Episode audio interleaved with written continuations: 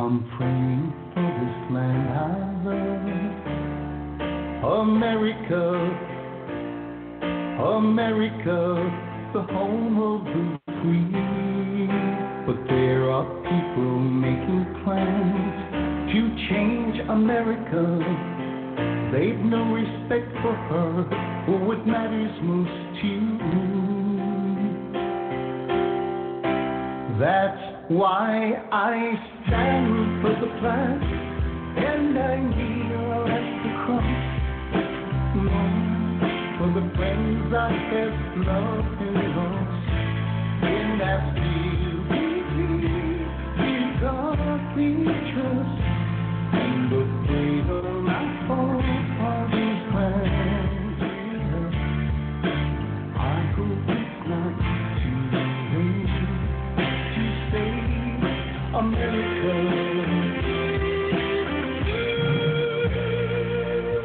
Do you see our battle cry across America? We've got to rescue her. You know it's up to me and you to see the truth behind it now. Don't change America. God bless America and the red flag can do. Why I stand with the sun and I kneel at the cross, for the friends I have loved and lost, and I still believe in God's future and the freedom I hold for this life. I hope it's not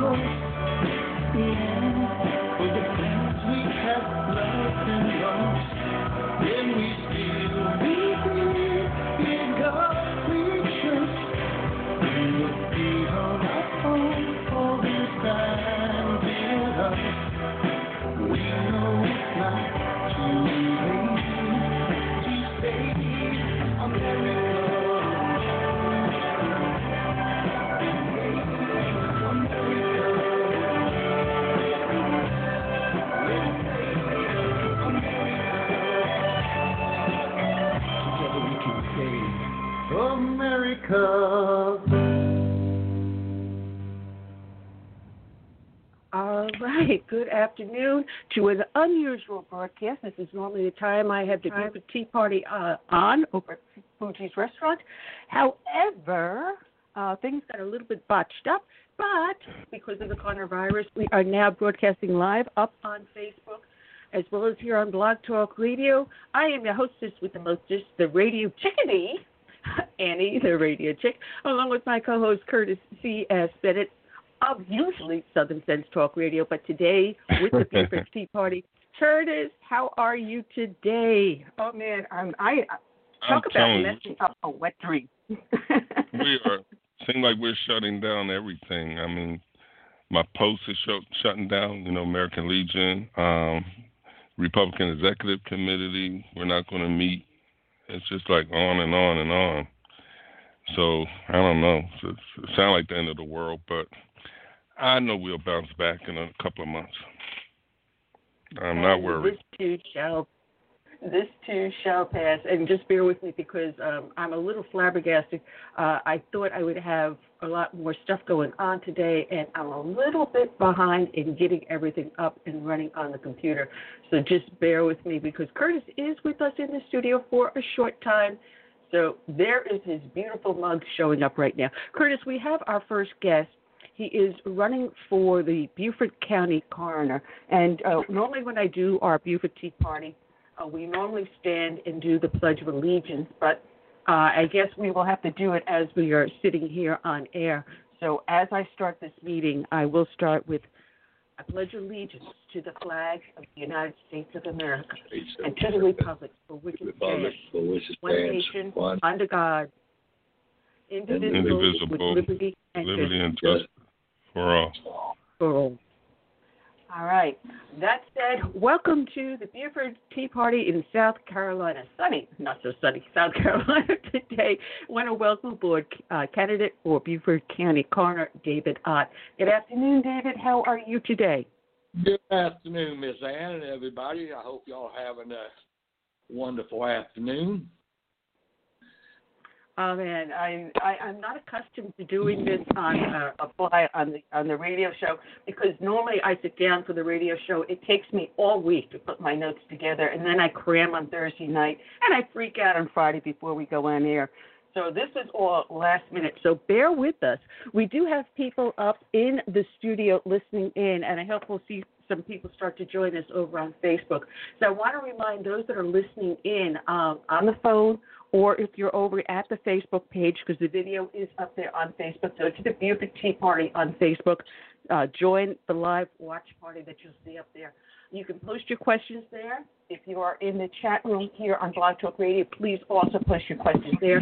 If you are listening in on the studio, I want to remind you, you have a question or a comment for our guest, David Ott, who is running for Beaufort County Coroner, please press one on your keypad. Then I know you're raising your hand and you have a question. Otherwise, my assumption is that you are listening in. David, um, introduce yourself to our audience. Explain who you are and why you decided to run for County Coroner. Thank you. I'm David Ott. I am the Chief Deputy Coroner of Beaufort County. I'm a uh, longtime Beaufort resident. Uh, Matter of fact, we're going to date it all the way back to nineteen fifty-seven when I first moved to Beaufort from Hawaii, uh, being the son of a military brat, uh, where I grew up and went to school here uh, all but a year and a half uh, up in Camp Lejeune and back to Beaufort my entire life, where I graduated uh, from Beaufort High School, or uh, Battery Creek High School, I'm sorry. Um, I got interested in uh, becoming a game warden, and next thing you know, I changed my mind and went to go into the military. I had uh, bad knees, so I changed my mind a third time where I went into law enforcement. Uh, I ended up moving to Middle Georgia where I got into uh, law enforcement uh, there for two reasons. One, to get uh, maturity, uh, and secondly, to move away from my hometown, Uh, get away from my high school buddies and uh, come back home uh, later, which I did. Uh, three years later, I, I came back to Beaufort, uh, my home, and went to work with the Sheriff's Department. Um, I picked up investigator with the Sheriff's Department in about nine nine months, if I'm not mistaken. And um, I worked with Beaufort County Sheriff's Department. I was stationed over in Southern Division, uh, Hilton Head, Bluffton. Uh, served uh, over there for uh, nine and a half years where uh, when I transferred over to Beaufort Police Department and I finished out my career there, uh, I ended up with twenty-nine years. Uh, Coroner Ed Allen uh, was uh, elected as the coroner of Beaufort County, and he contacted me about uh, coming aboard with him as his deputy coroner, which I uh, I retired and uh, had three days vacation. Uh, Monday was a holiday, and I could not work that Monday, so I started on a Tuesday. And uh, I worked myself up to the Chief Deputy Coroner, where I'm currently still employed and still work for uh, Coroner Ed Allen as today. Uh, I enjoy what Are I we... do. Uh, uh, my oh, I was going to say, people we, ask we me, love Ed Allen. Yeah, Ed is a good man. I love him to death. Great, great boss. Um, people ask me how I deal, Miz Ann, with what I do. Um, and it, it's not being the um, typical go out and look at a body, pronounce a body dead. It's, it has nothing really to do with that. Uh, in, in the long arm of it, uh, I'm, I'm in my career, and I love my career for being able to go out and help the families of the deceased. uh, giving them the information they need to go forward with uh, preparing, uh, you know, of course, for burial, uh, for, for any questions they have. Uh, I often tell them when I give them my business card, my cell phone's on that card, and to call me, you know, I don't care if it's three o'clock in the morning. You call me. I'm here for you. Um, my faith in, in being able to help the families is what really keeps me going. Uh, I'm not ready to retire. I got um, a little over forty years invested in public service, and uh, I'm willing to invest quite a few more. My health's good, and uh, I'm ready to move forward into my next chapter. Uh, and uh, you know, that's that's what we're here for right now. Well, you know, um, a lot of people don't understand what the coroner's office does. Why is it so important that we have to elect an official to it? You know, they don't understand what are your duties, uh, not on just a typical day, not a special day like today, but a typical day. What are the things that you actually end up doing?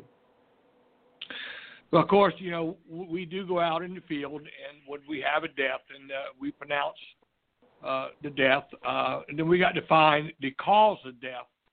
Uh, that cause of death can be hundreds and hundreds of different things, from um, a heart attack to a, a stroke to a car accident. And then we take that cause of death, and we got to determine what is the manner of death. And in this state, there's only five manners of death, which include a natural, a homicide, a suicide, a unknown, and accidental.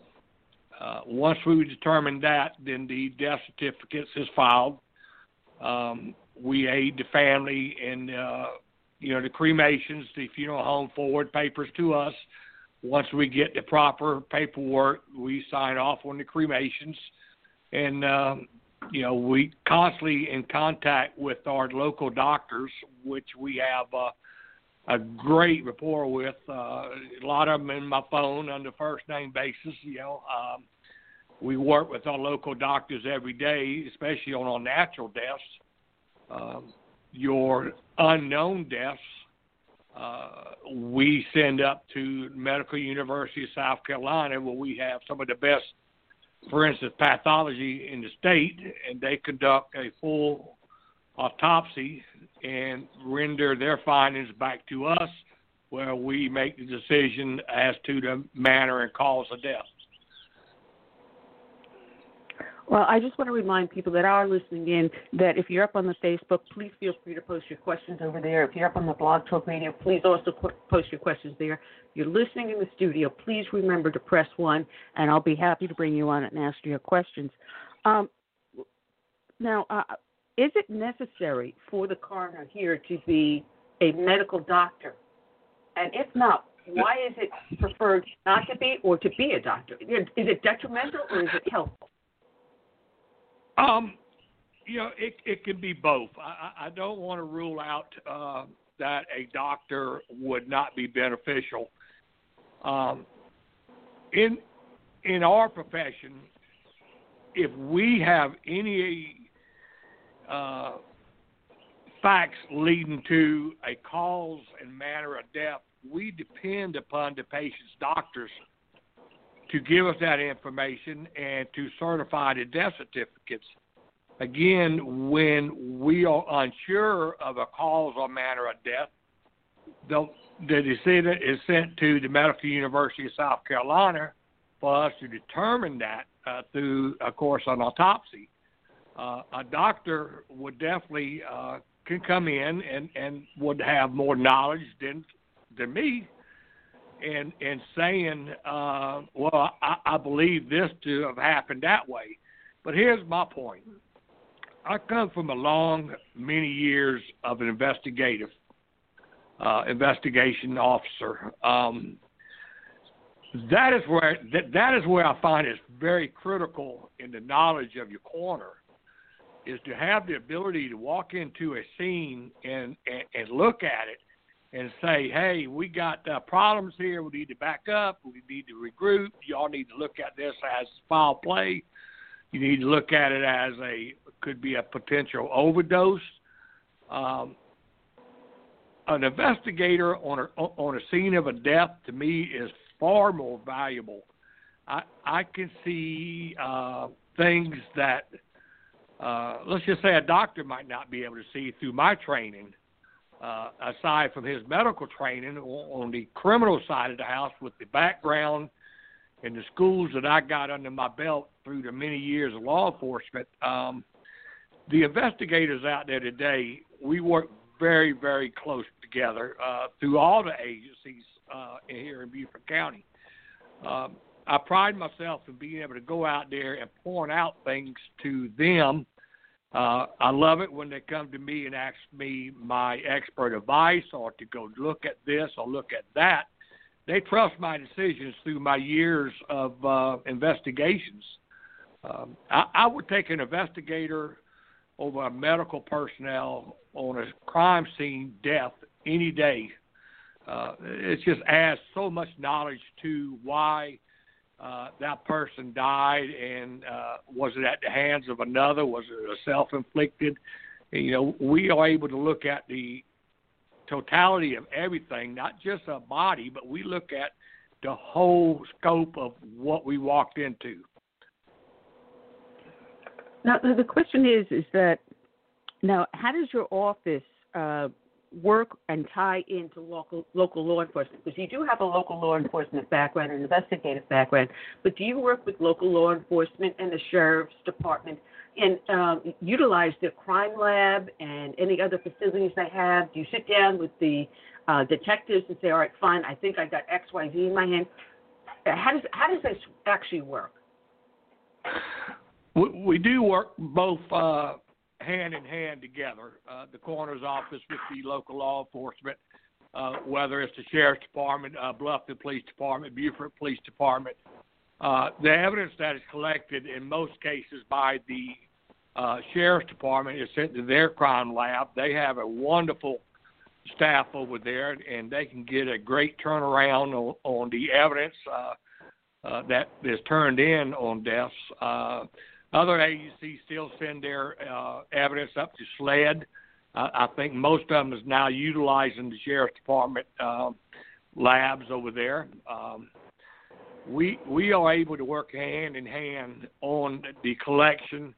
Uh, the evidence is generally not moved until we roll on the scene. Uh, if it is, uh, and they need to secure it uh, for uh, safety measures, then they, of course, they photograph that item or items, and they submit pictures to me. Uh, we, we work very, very good hand in hand with each other. No, I, I apologize. I just had someone walk in the room on me. You know, um, I, I sorry, my mind just went about fifteen different places. All right, what do you see on for the future of the of the uh, uh, coroner's office? You, how would you like to move it into more a more modern office? Well, right now we need to have um, my, my plan. If I'm elected, is is I would station one of the deputy coroners on the Southern Division side of Broad River. Uh, all response time from Beaufort to Broad River to Hilton Head, uh, from, from from from where my office is, it can be relatively long, especially as we all know with the traffic out there on two seventy-eight, give it a Saturday afternoon or anything like that. Uh, we're not going to be able to have somebody over there twenty-four seven. I, I, I, we'll be lucky uh, if we can. Um, today, today is a prime example. Um, we we had deaths on uh, on Hilton Head uh, down there and, and uh, towards Sea Pines. At the same time, we had one on Fripp Island. Now imagine driving from Sea Pines to Fripp Island. You can look at it across the water, just about see it, but to drive all the way around, it takes a long time. It would be wonderful to have one deputy on Hilton Head that can respond there, and then the one deputy coroner in the Beaufort side that can take the Fripp Island one instead of having to wait. Uh, same thing goes with our transporters. Uh, we had one transporter in the county today. We had one transporter up at Medical University of South Carolina, where he took up a deceased this morning for an autopsy. Um, that, that to me would be probably the most beneficial thing that I can give Beaufort County residents. They don't need to sit around and wait on us to get over there uh, when when we could be there quicker if, if I could put somebody over there. Um, that's that's my main goal. The second goal I like to see, excuse me, local law enforcement is doing a wonderful. They're doing a wonderful job in trying to attack the deaths that we are having uh, in, in Beaufort County, and, and it's all the way across the nation. It's not just Beaufort County. On the drug-related deaths, um, you know, time and time again, we see it, uh, and, and the Sheriff's Department and the police departments in this county gets frustrated uh, at the amount of deaths that we have, and, and uh, they work very hard. Um, we, we're trying to curb it. We need more more help out there in educating the public of what, what they're really doing with these drugs. You know, they're taking this powder that they don't have a clue what's in it. And, uh, you know, and next thing you know, I'm having to go knock on a door on one of the deputies uh, and say, hey, you know, I'm sorry, but your, uh, your loved one passed away today because of a drug overdose. So I like to combat that.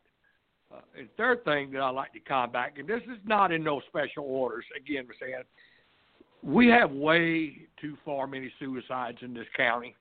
Uh, suicide rates is up nationwide. Uh, it, we have seen an increase in suicides, uh, especially among our youth. Uh, I don't know, and I can't answer if it's from the bullying in the schools or what. The the, uh, the law enforcement agencies, of course, are looking into that, and they're very good about relating their findings back to us. But I'd like to see more education somehow reach out to all ages uh, on the suicide, but particularly our young adults out there are, are, are they're just way too young, you know, out there taking their own lives. Uh, senselessly, uh, I like to see more programs out there to try to help them that they can reach out to, that uh, we can help each other. You know, uh, it, it, that is too true. The, uh, the the number of youth that are now committing suicide has gone through the roof, and children as young as six years old. There is no reason for that. And this is a nationwide epidemic. We're worrying about the coronavirus, but we lose more people day by day. Veterans, homeless, kids. The suicide rate in this nation is through the roof, and you're worrying about a virus. But um, the virus is on everyone's hand, uh, minds right now. And I know my co-host has to leave in about five minutes. Curtis, before I continue with this, you want to ask any questions before you have to jump off? Because Curtis is tutoring some local youth. Uh, so um, I know he's got his hands full. Go ahead, Curtis.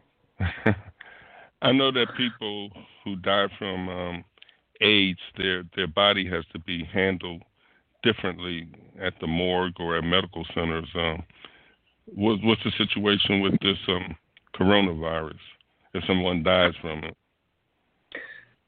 You know, we, we it's a good question, Curtis. We are following uh, the nation guidelines. Um, we, of course, uh, we notify D H E C immediately when we have a suspected uh, case.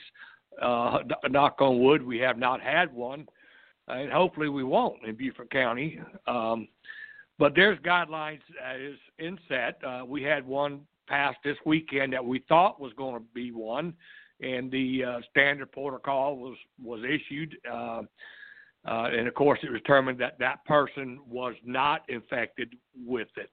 Uh, but anyway, it, it goes back to taking the swabs. You know, we send them off to D H E C uh, carriers that picks them up.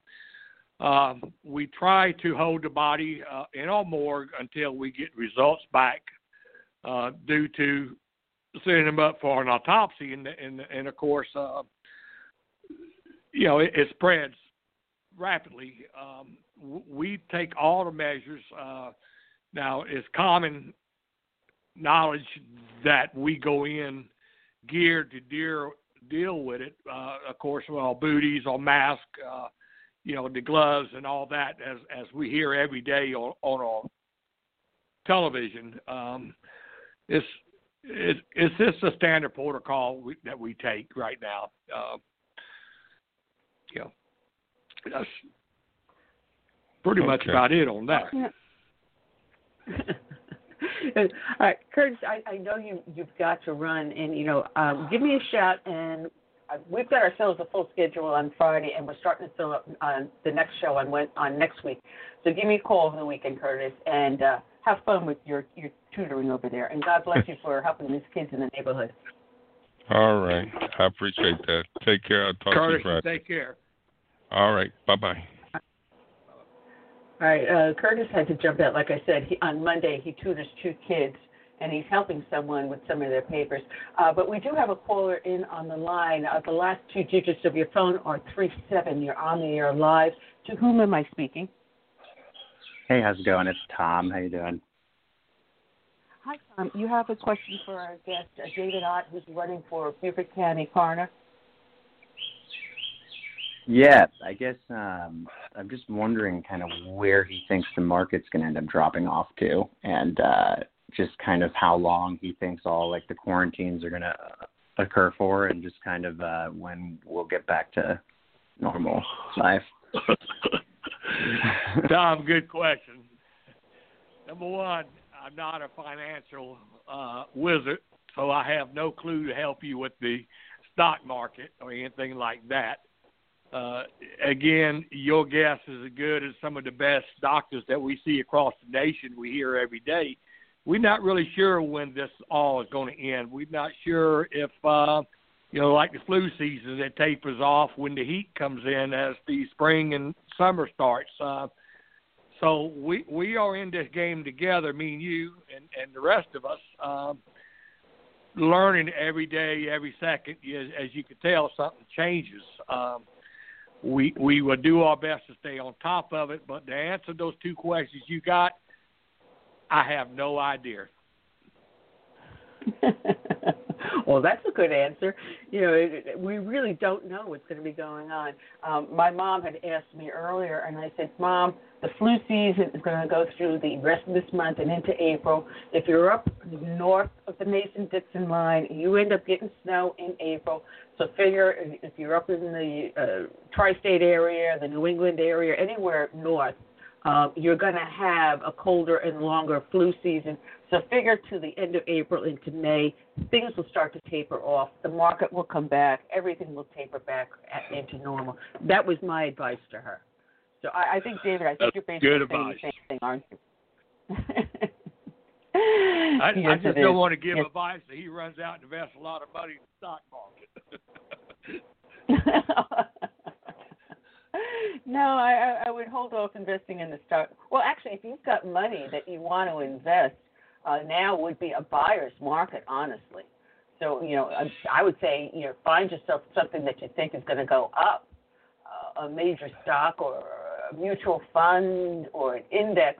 And I say, in that case, you know, then go for it and hold on to it. And, uh, you know, when the market comes back, you're going to be sitting in the catbird seat. There you go. All right. Well, I actually, I've, I've got a substitute co-host in with me today. It happens to be my husband, Yanni, sitting next to me. Yanni, do you have any questions for our county coroner? We're waiting for um, our next guest to call in, who's actually in on the line. So, David, hang on as I battle a cat on my lap. See, this, see, this is not normally what happens. We go to a tea party meeting. Everything is nice and orderly. And we don't have these other things going on. So, David, you're doing fine. Bring, up, bring on our next guest, who is running for the uh, Congress out of the uh, first district here in South Carolina. Seat currently hold, held by Joe, as I call him, Beer Can Cunningham, formerly held by Mark Sanford. Uh, so, good afternoon, Brad, and how are you today? Good afternoon, and I'm doing well.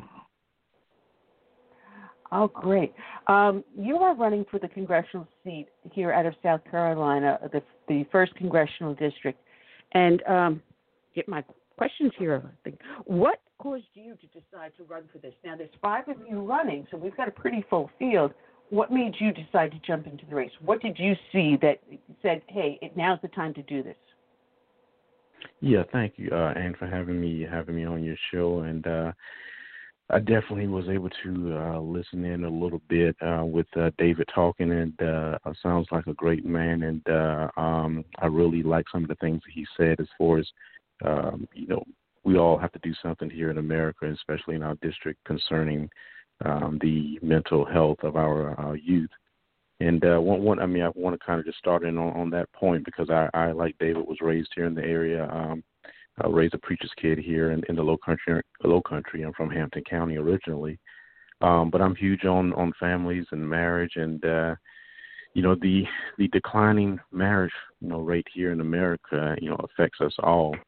Um, you know, we've got decades of statistics have shown that, you know, on average, married couples, you know, do better physically, uh, um, financially, uh, stability, and greater social mobility.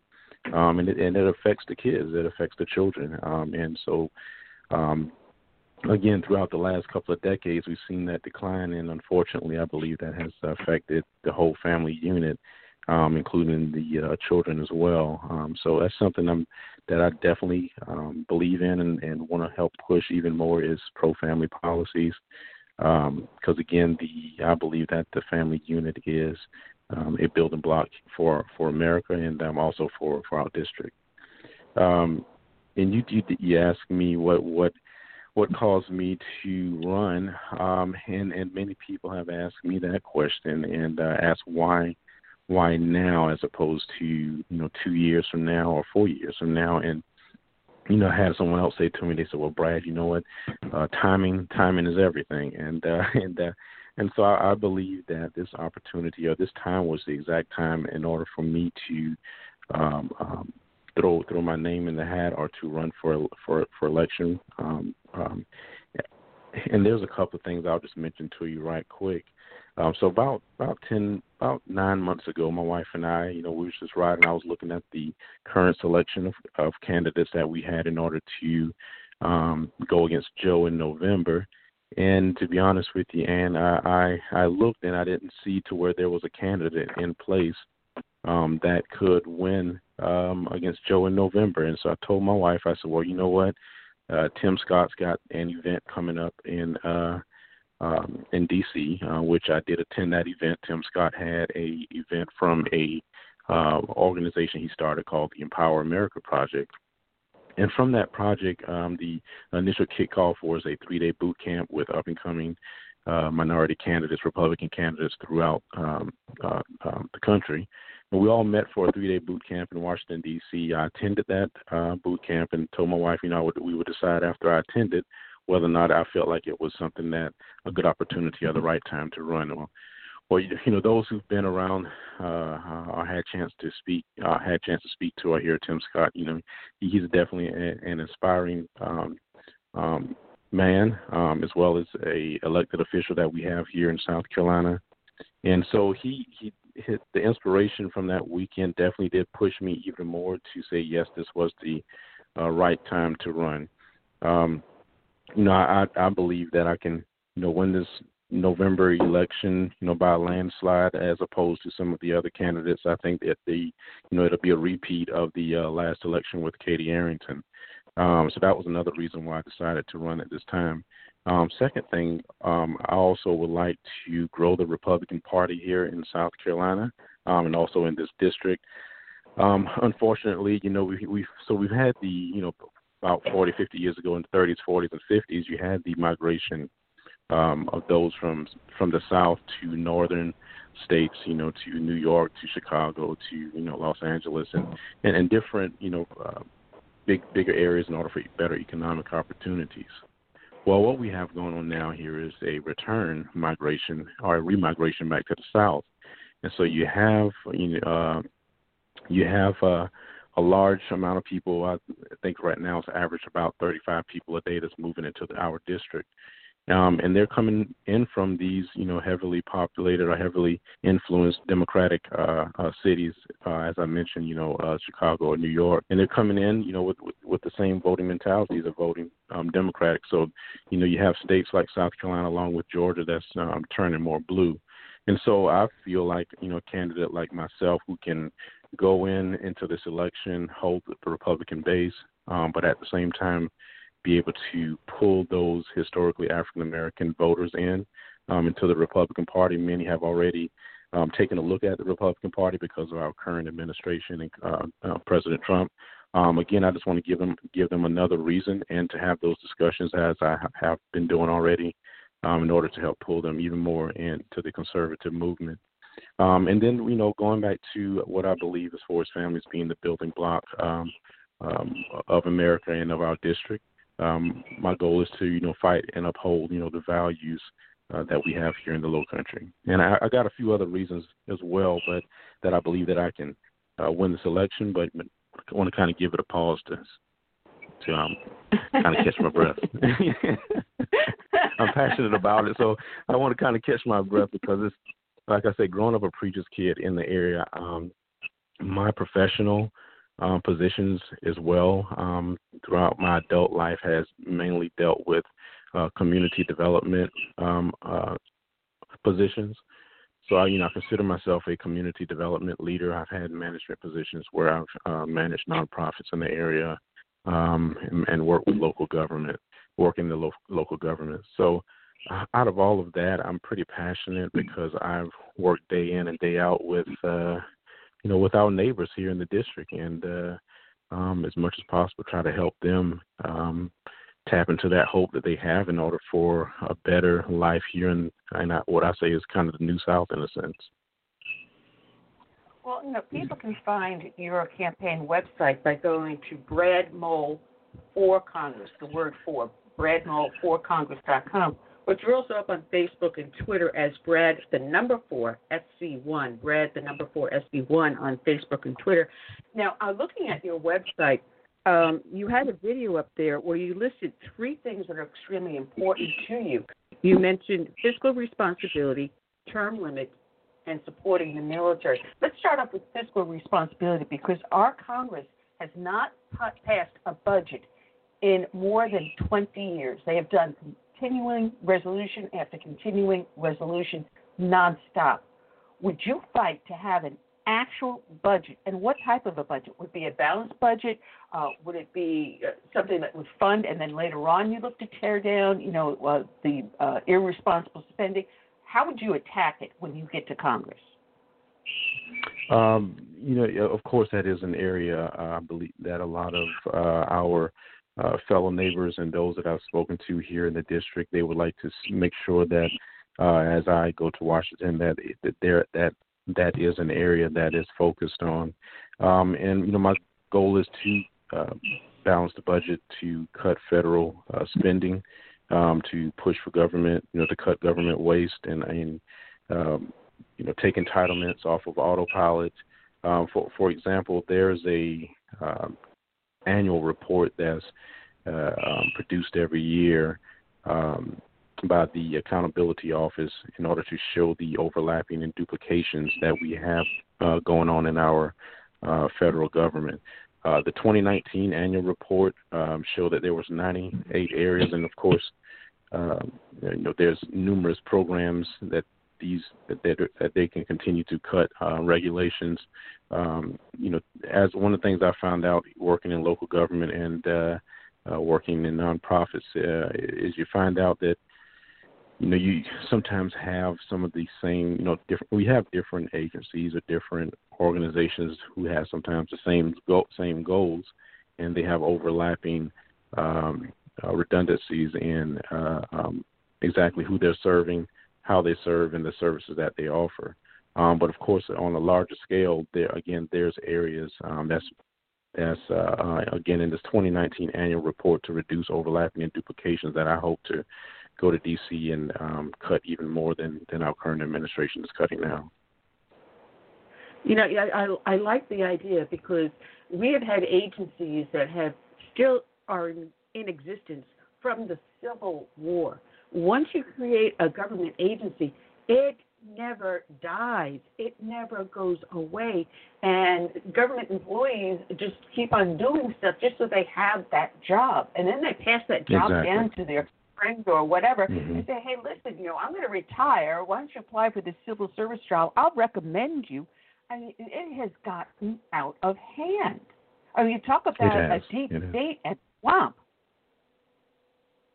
Yes, yes. And, and I think one of the um, advantages, again, as a candidate, I can go to D C, having worked, uh, having been around these people and saw the negative effects of these uh, programs and uh, uh, regulations play out on the ground.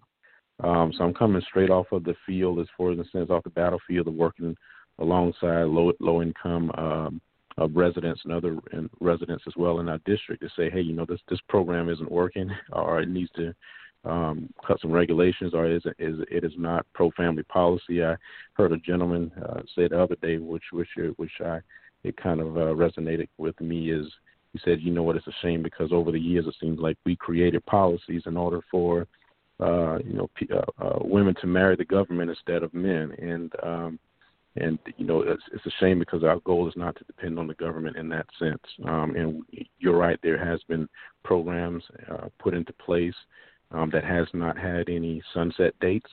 Um, and that's something, again, that I hope to push is to um, have sunset or end dates, um, deadlines or end dates in, in, in certain programs, um, regulations and policies. Well, you mentioned the sun, sunset or the sunset clauses. Now, I'd love that for legislation. I would love to see every time legislation is put up for a new regulation, a new law, or whatever it is, there's a sunset clause in it. I'm a huge exactly. proponent on that one. Good. Now, another thing you mentioned is uh, term limits. And we've got people that have been in government their entire life. They have never worked an honest mm-hmm. nine to five job in their entire life. Heaven forbid they flipped a burger or swept a floor, like some of us yeah. did, putting ourselves in college. Mm-hmm. You know, all they know is elected office. And Bernie Sanders is a perfect example. What was his first mm-hmm. job? The mayor of a small town.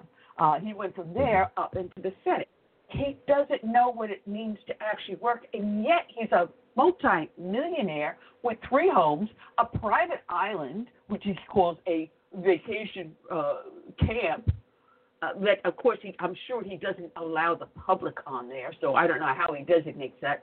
It, it, we have career politicians. How do we stop them, and what is the type of term limits you're looking at? Um, yeah, so I... I... I have been looking at and hope to, as elected, to join in with those uh, um, congressmen who, who are taking a look at term limits, such as, uh, you know, I've listened at some um, work and some, and I've heard some words of Ted Cruz and, and some others who, who and I know, uh, I believe Tim Scott has uh, also put himself uh, the term limit as well to maybe um, run one, run for one more term. Um, But, yeah, I, my goal is to join in with the current um, conversations of those within our party uh, who's pushing term limits. I myself am, uh, you know, looking to do no more than six. Um, I'm sorry, no more than three terms um, um, as a, as a congressman. I mean, as I as I tell some people, you know, I, I love my family, I love my uh, uh, district, and I believe that as I'm serving them as congressman, that you know, there's other areas that I can serve them as well. Um, you know, unfortunately, we do have career politicians, and uh, again, I um, feel like I can come back home, give someone else the opportunity that's just as bright and, and smart as I am, and have just as much passion to uh, serve their district. All right, and I, that's a huge amen to that one. Um, another thing that you are a huge proponent of is the military. Now, Trump has been doing a marvelous job in rebuilding up the military. Uh, but we have still the problem of a huge number of homeless veterans. We are still losing twenty-one veterans per day to suicide.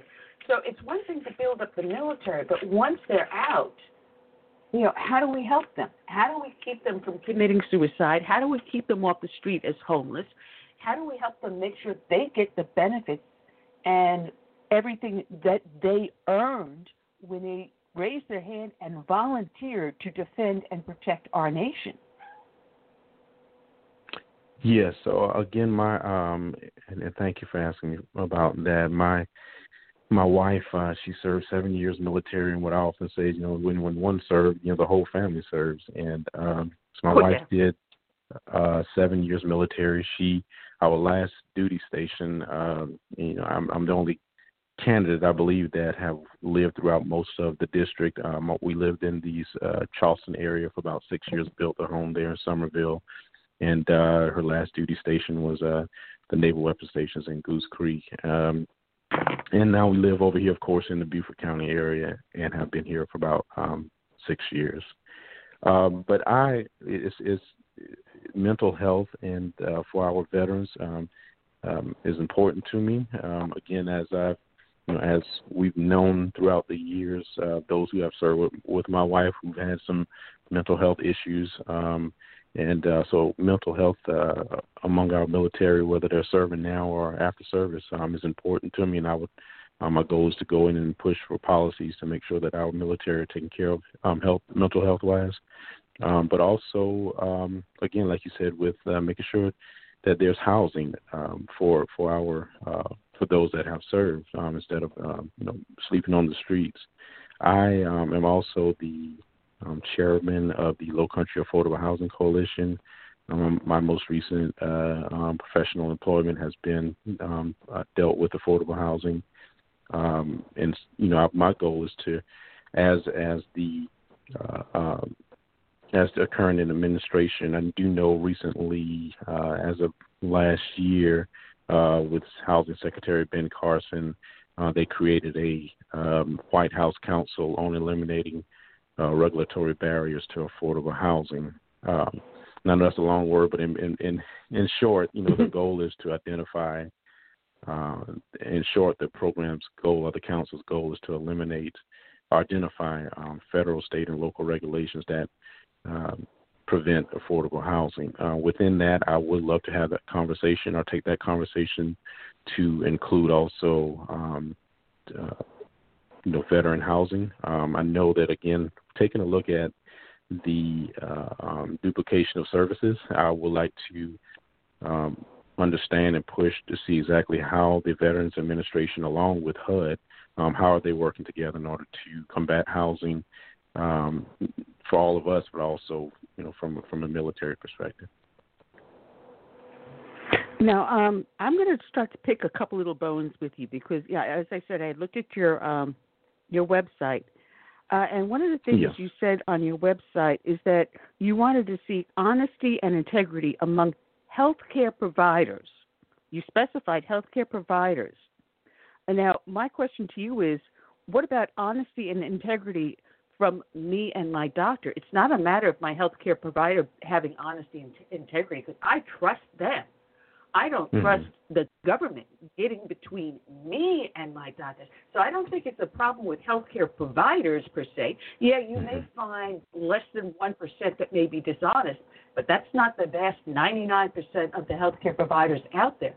Our problem is, is when government steps in there. I can't tell you how many times I go to a doctor's office, and I'm disabled, so I see a lot of doctors, and I have to fill out this huge questionnaire that is so obtrusive that some of these questions shouldn't even be asked. If I sat down to my doctor and I talked to him one-on-one, and I feel like telling him one of these things, then that's between him and me. Why am I filling out a HIPAA form that's going to the government, that's being administered by what's the remnants of Obamacare out there?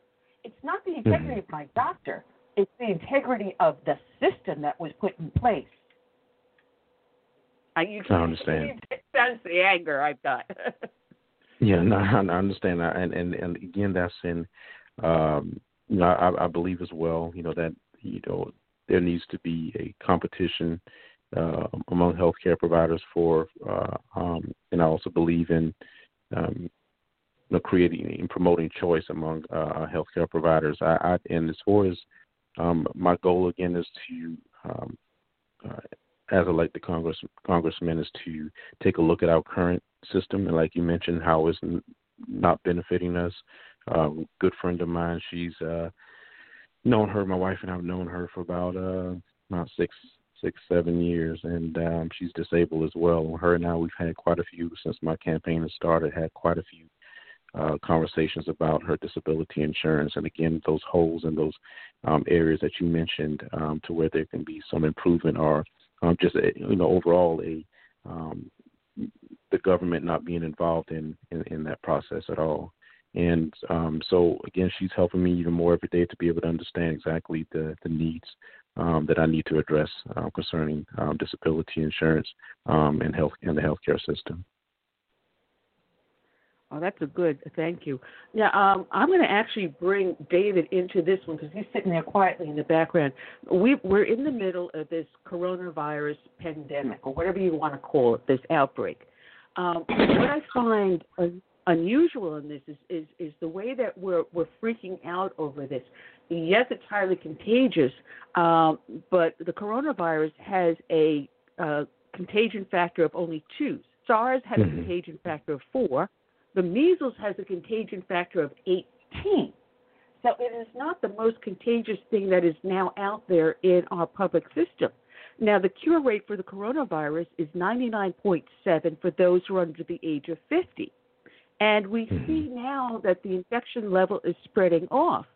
You know, what do you say to the public? And I'm going to ask David this, uh, to the public at this point in time, you know, should we still maintain cautious, or do we just go into our little quarantine house and lock the doors and throw away the key and say, I, I'm not going out for the next year?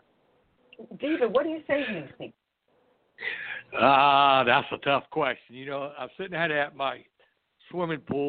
Uh, this would be a great place for me to be quarantined, no doubt. But, you know, we got to live our life. Uh, we got we got to also listen to what our experts are telling us. Uh, I know that the coronavirus has caused a lot of sickness throughout the world and, and uh, deaths, unfortunately. Uh, I think we need to be cautious, very cautious about what we do. Uh, you know, I, I, for one, we are in and out of homes where people pass away from all kinds of sicknesses. Is it on the back of our minds? Yes, there's no doubt. I currently have my mother-in-law. She's staying with us. She's just, uh, hopefully tomorrow she will be able to be cancer-free. Uh, she just got through growing through uh, the radiation treatment, chemotherapy. Um, so, yeah, I'm concerned about bringing it home, you know, to her until she gets better, get back in her own place. Um Listen to listen to the experts. Um, you know, that's what I do. That's what we all do at the coroner's office. And, and, I, and I think as far as uh, most of the Americans, we're listening to it. Uh, it don't mean we need to be on the lock and key, no. But be, uh, you know, I went to an event uh, Saturday, and, uh, you know, of course, uh, I'm running for office, and you want to shake hands. And, of course, there's your elbow bumping, there's your fist bumping, there's your hugs, there's your handshakes. So you never know what people are going to do when you greet and meet them. Uh, respect their decisions to elbow bump you or, or just stand back and say, hello, hey, glad to meet you. Uh, you know, and practice that safe distance as they're telling us right now. Um, but, no, I, I don't think it's come to the point that we got to – running our homes and lock our doors. Uh, just listen, listen to what the experts are telling us right now. Well, Brad, what would you say now? Um, again, I, I, I agree with uh, the comments David just made. As um, he, he said it uh, very well. You know, to uh, you know, we we, we we are to to listen to those who who, who have uh, um, given us some instructions, um, but at the same time, we were, you know, to uh, um, kind of uh, govern ourselves accordingly to how it best best is fine-tuned for our, our families, our individual families. Um, you know, my, my and I've kind of just just uh, made me think of an incident. While you know, a while back, um, my daughter, my my my wife and I um, have a sixteen-year-old. You know, she was uh, uh, three at the time. Um, but she, at, we were living in the Charleston area, um, and at three years old, you know, she was walking and talking one day, and uh, her eyes were starting to close because she had a fever. And we never, you know, she had a fever as a baby before, as a toddler, but we know we never saw her eyes, uh, you know, closing. And so we took her into, you know, a hospital in uh, um, the Charleston area, and then they told her, told us it was the fever, and we took her back in again to M U S C Children's Hospital downtown. Um, and they told her that she was uh, uh, about to go into a coma because of meningitis. So she contracted meningitis from, you know, I don't know, daycare or something. Um, uh, so, so yes, yeah, so she went into a coma for about a month. And um, my, my wife and I, you know, I, I kind of mentioned to people kind of the thing, the process my wife and I followed at that time, you know. So we kind of doing what people are doing now, um, as I recommend, is we listened to the doctors. Uh, we did our own research. Uh, we prayed, and, uh, you know, we embraced the support of our Low Country community. So, you know, that's kind of what I would say at this instance is to, uh, with the coronavirus, is to um, do as my wife and I did at that point, is to listen to the medics, scientists, and uh, but also don't rule out listening to God. Um, and, uh, um, of course, not the media personalities who's causing, um, you know, excessive panic, but uh, in that, you know, medics, scientists, and God. Well, that's a huge amen to that one. Um, you know, I, I have to laugh because I hear your, your birds chirping in the background. I was trying to figure out why my cat kept on trying to climb over my lap. I think that's my cat. That's, that's my birds, Miss Ann. I, I got about nine uh, bird feeders over here. That's one of my stress relievers is sitting out here in the afternoons watching all my birds come to the feeders. Well, I'll send my five cats over. We'll take care of them. Tell them to come on. Catch some squirrels. uh, now, uh, Brad, we we have a problem with immigration, and I'm going to say illegal aliens because they they're not immigrants because they're coming across. They're breaking the law to get in here, and we have a large section of them that continue to break the law through assaults, uh, murders, um, drug trafficking, human trafficking. It is a major problem. Now, what we're also mm-hmm. seeing is at the coming over, they're bringing diseases that had been eradicated in the United States for decades. Leprosy, mm-hmm. uh, rubella, uh, whooping cough, uh, typhoid. Uh, we have officers in California that are getting these illnesses. I mean, leprosy hasn't been seen in the United States since the nineteen fifties, and the last colony was in Hawaii. Uh, but we're seeing these immigrants bringing them over. Now, just recently, just in the last few weeks, they stopped over three hundred Chinese immigrants that were affected with the COVID virus. They stopped an additional number of them coming through the airports. Chinese are coming in here deliberately infecting our nation, and we mm-hmm. still have Democrats calling for open borders and sanctuary cities. What do we do about this? Again, the, uh, and and I, I, I mean, I, I feel what you're saying, uh, and, and and it's a shame that you know, um, Democratic Party that they um, again seems to be treating more than one um, issue that you know.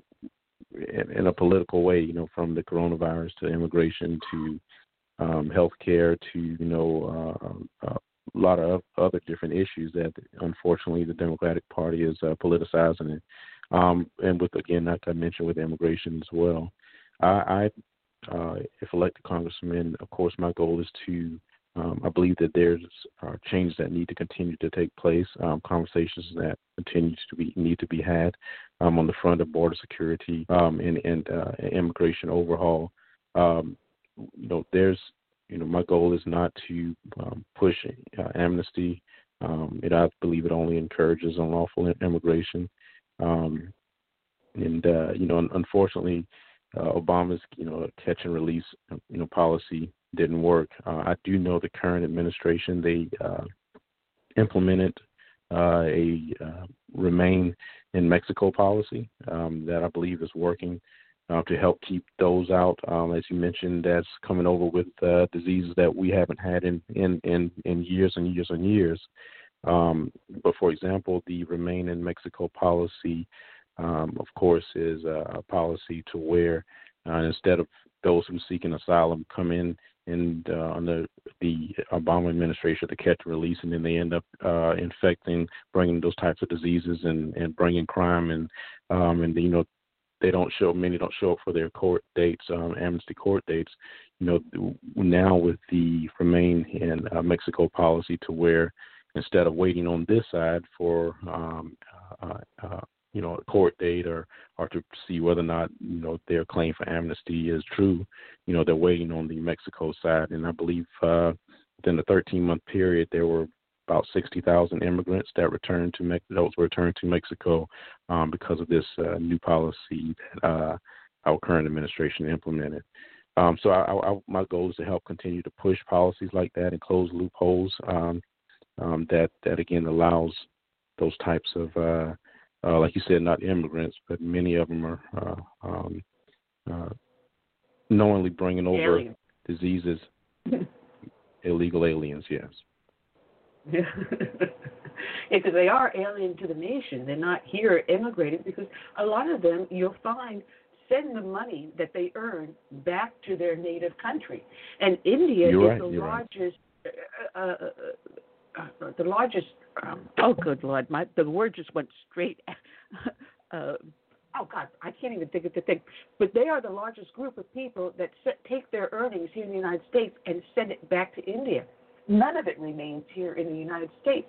And I had a friend of mine, she has since passed away, had her wallet stolen over at oh, Wally World, Walmart.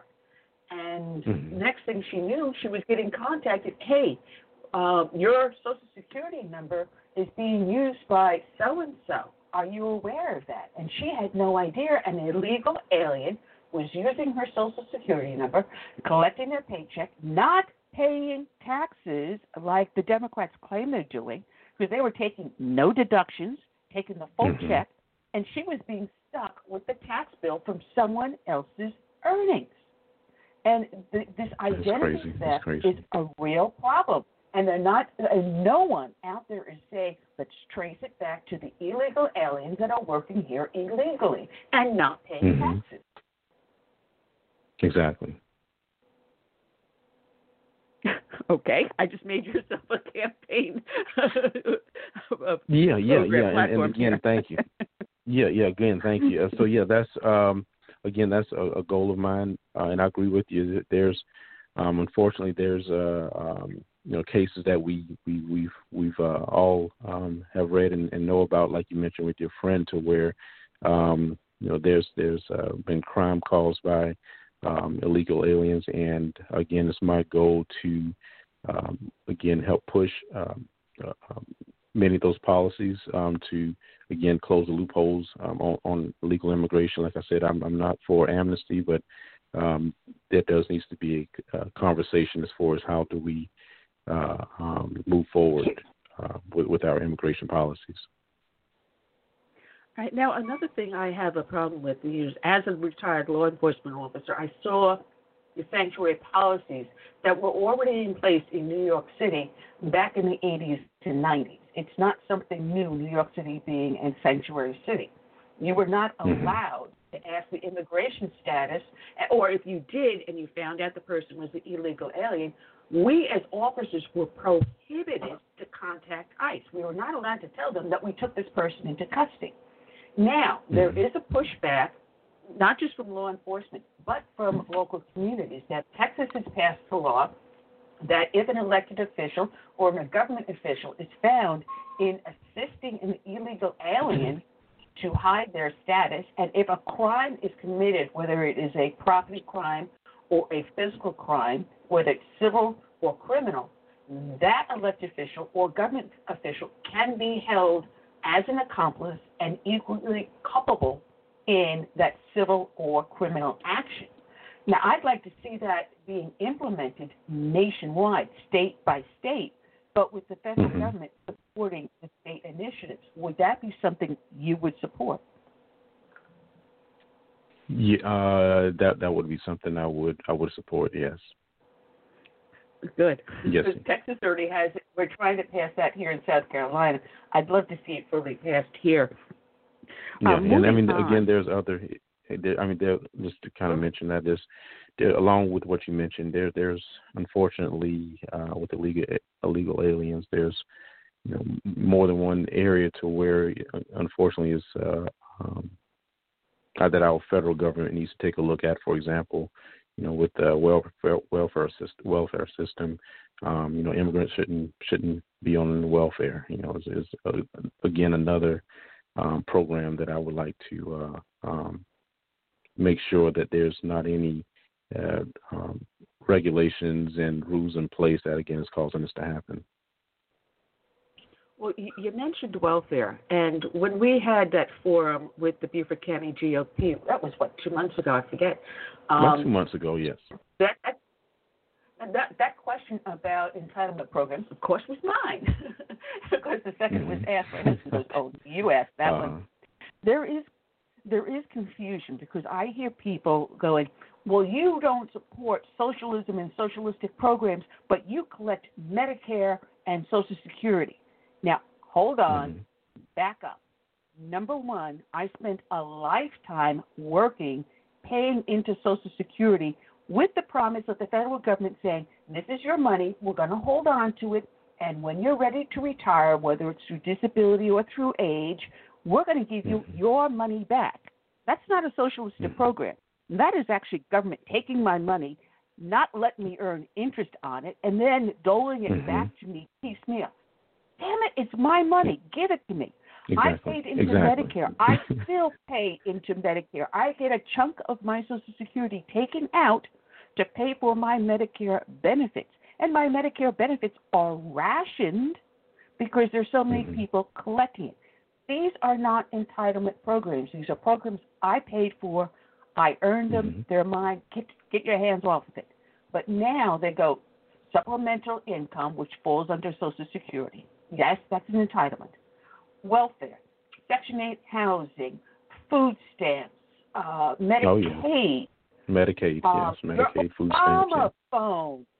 Oh, the, that Obama phone that if anyone turned around and looked at their cell phone bill, their home phone bill, their satellite bill, their internet service bill, any telecommunication bill you get, there is a little fee that comes out of every single bill pays for those Obama phones. Still, they're taking that money out, and that program is now one president behind us, and it's still there. Mm-hmm. What would you do with the entitlement programs? Would it be welfare to work? Uh, would it, do you limit it, have them tested for drugs, uh, for criminal background? What would you do to help curtail the abuse of these programs? And it is abuse. It is abuse, yes, exactly. Um, again, I've, I've seen, unfortunately, these this abuse played out on the grounds. I mean, my goal would be to take a look at the regulations, um, uh, making sure that there's not any abuse, uh, making sure the abuse that is there um, that's is eliminated. For example, um, you know, you have, uh, um, you know, I've, I've know personally, you know, my wife and I know, you know, some uh, couples that would love to get married, but um, you know, if uh, if they get married, they get a A reduction, or they get a reduction in benefits, um, as opposed to, and you know, um, get a, get a reduction in benefits uh, for food stamps, or whatever else like that. Um, so it's almost like the government is set up now to where, um, it, you know, that uh, young lady is, you know, is dependent on the government for for her support. Uh, when as opposed to that's a, a good way for, you know, if she get married, then again that's that should eliminate. Um, Um, the, the need, if, if that person, her husband has an income, that should eliminate the need for, for, for food stamps. Um, but my goal is to, uh, again, look at look into these areas to where there's um, abuse and uh, get rid of it. Uh, that that is a huge thing. Now I, I see we still have people um, up in our our Facebook pages. I'm telling them to post their questions, please. Uh, because I will put them on. I will ask them because I see I'm, I'm up on our Beaufort Tea Party up on Facebook, but I didn't realize, but I'm also simulcasting on Southern Sense on Facebook as well as here on Blog Talk Radio. Yeah, and yeah. Rico also. So I, I've got people yes, listening in. I've got people up in the studio on the phone lines. Uh, so if you have a question, um, I see you in the studio. Please press one. Otherwise, I'm going to assume that you're only listening, and I'll be happy to bring you on to ask your questions. So I, I see a lot of people listening. No one wants to ask questions. I think you're intimidating them, Brad and uh, David. Okay. Anyway, um, I'm going through the list of, of stuff I have here. Um, we were talking about uh, entitlement programs, and you also mentioned marriage. Um, going into the family issue, we, we've seen under Lyndon Baines Johnson, we came out with the great social experiment. Uh, the families mm-hmm. started to break up, especially in the black community, and it was mm-hmm. targeted towards that community. And the more they broke up the family, the more they made them dependent upon government. And instead of being a hand up, it was became a handout, became generational poverty. And now mm-hmm. suddenly people are starting to wise up, and people are starting to say, hey, maybe this marriage thing is a good thing. Um, what would you do to help encourage young men out there and women to form family units and then be partners in raising their children in a stable family environment? Would you be offering some sort of a public-private enterprise that, you know, maybe churches can get involved with without the federal government sticking their big foot in? What would you do? You're right. You're exactly right. Um, and I thank you for mentioning that. Um, and th- that that is an area. I, unfortunately, I um, I have seen that play played out on, on, on the ground. I know the the Heritage uh, the Heritage Foundation. I, I um, like a lot of their content. They do a Uh, poverty forum every year, and I'm, I released, I listened uh, recently to the twenty nineteen poverty uh, forum that they had, um, to uh, where uh, you know Senator Tim Scott was in, in attendance at that event as well. Um, and and you know the forum is centered around, you know, that mentioned different areas to where there's uh, shows statistics on uh, the breakdown of the family and on areas that uh, we can do to improve that um, in our nation.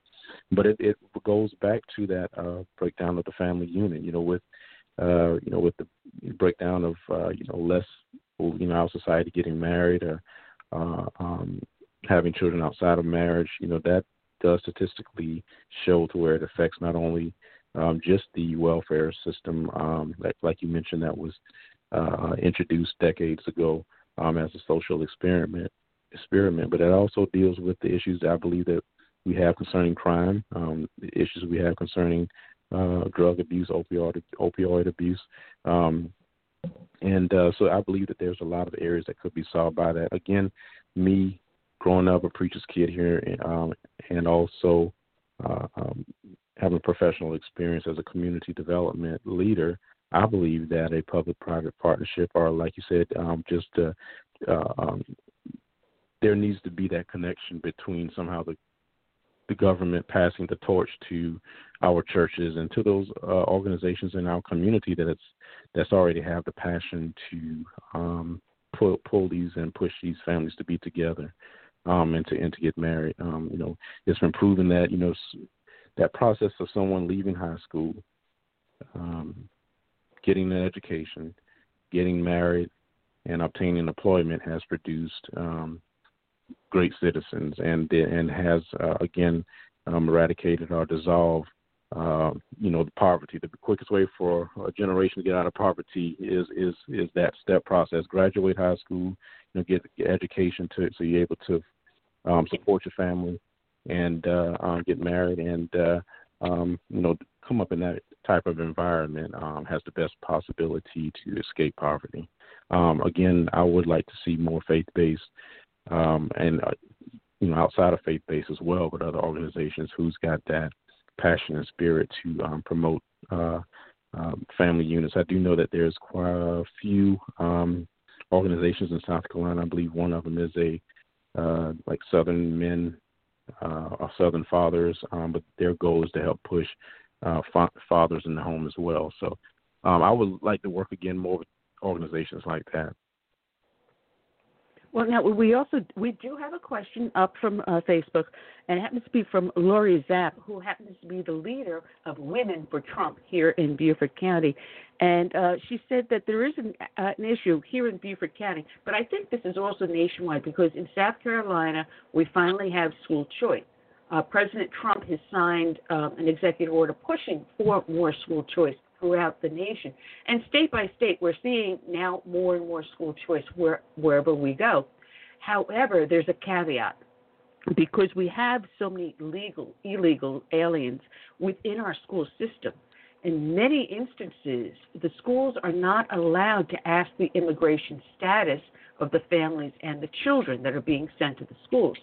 So consequently, when it comes to school choice, the choice schools are being zapped up by these illegal aliens and their children and pushing out the legal citizens and legal children of our nation and mm-hmm. of our state.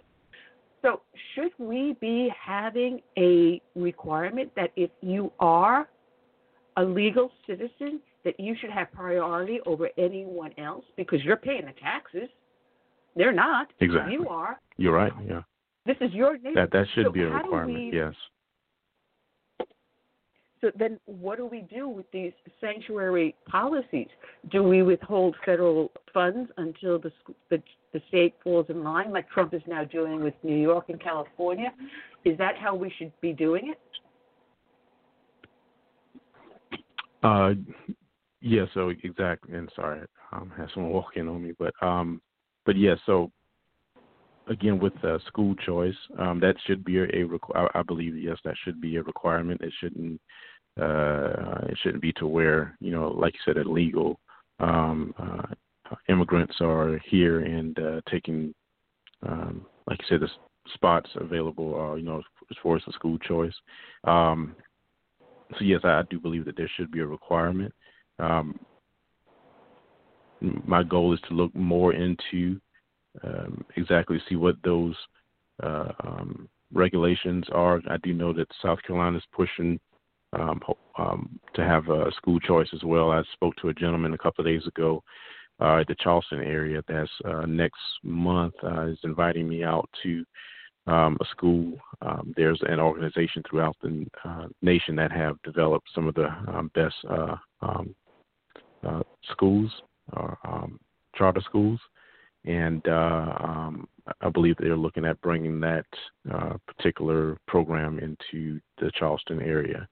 Um, and my goal is to, you know, see exactly what's the nuts and bolts behind that program, um, and see if that's something that can be offered as a school choice um, among among uh, those parents within our district. All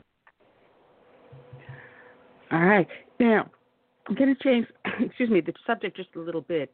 Uh, because recently New York State passed this horrendous abortion bill so that basically even after the child is born, you can just turn around and not give the child any substance, any care or whatever, and the child can just die. And we've seen the governor of Pennsylvania, um, governor of Virginia support the very same policies. Now, to me, that's murder. I'm sorry. Mm-hmm. Um, I am not for I'll abortion, you, yes. so I still consider... I still consider abortion murder because this is a mm-hmm. preborn. I mean, God said, I knew you in the womb. In other words, yes. He's acknowledging that this is a viable human being, a child of God. So mm-hmm. what is your stance on abortion? Are you for, well, if it's from incest or uh, if it's the, the health of the mother, or do you say abortion is abortion? I, I say abortion is abortion. Um, I, uh, you know, I, I took a look at an abortion map um, uh, where the Planned Parenthood uh, clinics are located throughout, you know, throughout the nation, and you know, many of these abortion clinics are, um, uh, you know, within walking distance of low-income communities. Um, I feel like again that's a uh, conversation, um, a uh, Republican conservative conversation that need to be had among those within our district that, you know, the Democratic uh, uh, party is not going to, um, you know, inform the voters that that's what they're push that that's what that, that you know, they stand for abortion. Um, again, I, like you mentioned, you know, for as God uh, said that he knew us when we were in our mother's womb, but there's a, uh, quite a few believers I know in our district who believe the same thing, um, but they're voting for, you know, uh, um, Democratic uh, candidates. Um, and uh, so my goal is to go and, you know, um, spread the conservative message, spread the um, uh, disinformation, of course, where these uh, low-income, where these Planned Parenthood facilities are located, just to kind of pull the wool, uh, you know, take the wool from over their eyes to show them that, you know, you believe in on Sunday that abortion is not right.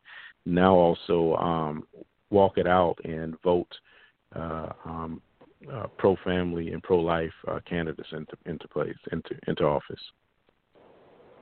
Well, you know, um, you do a lot of outreach to the minority neighborhoods, and I've always asked this question.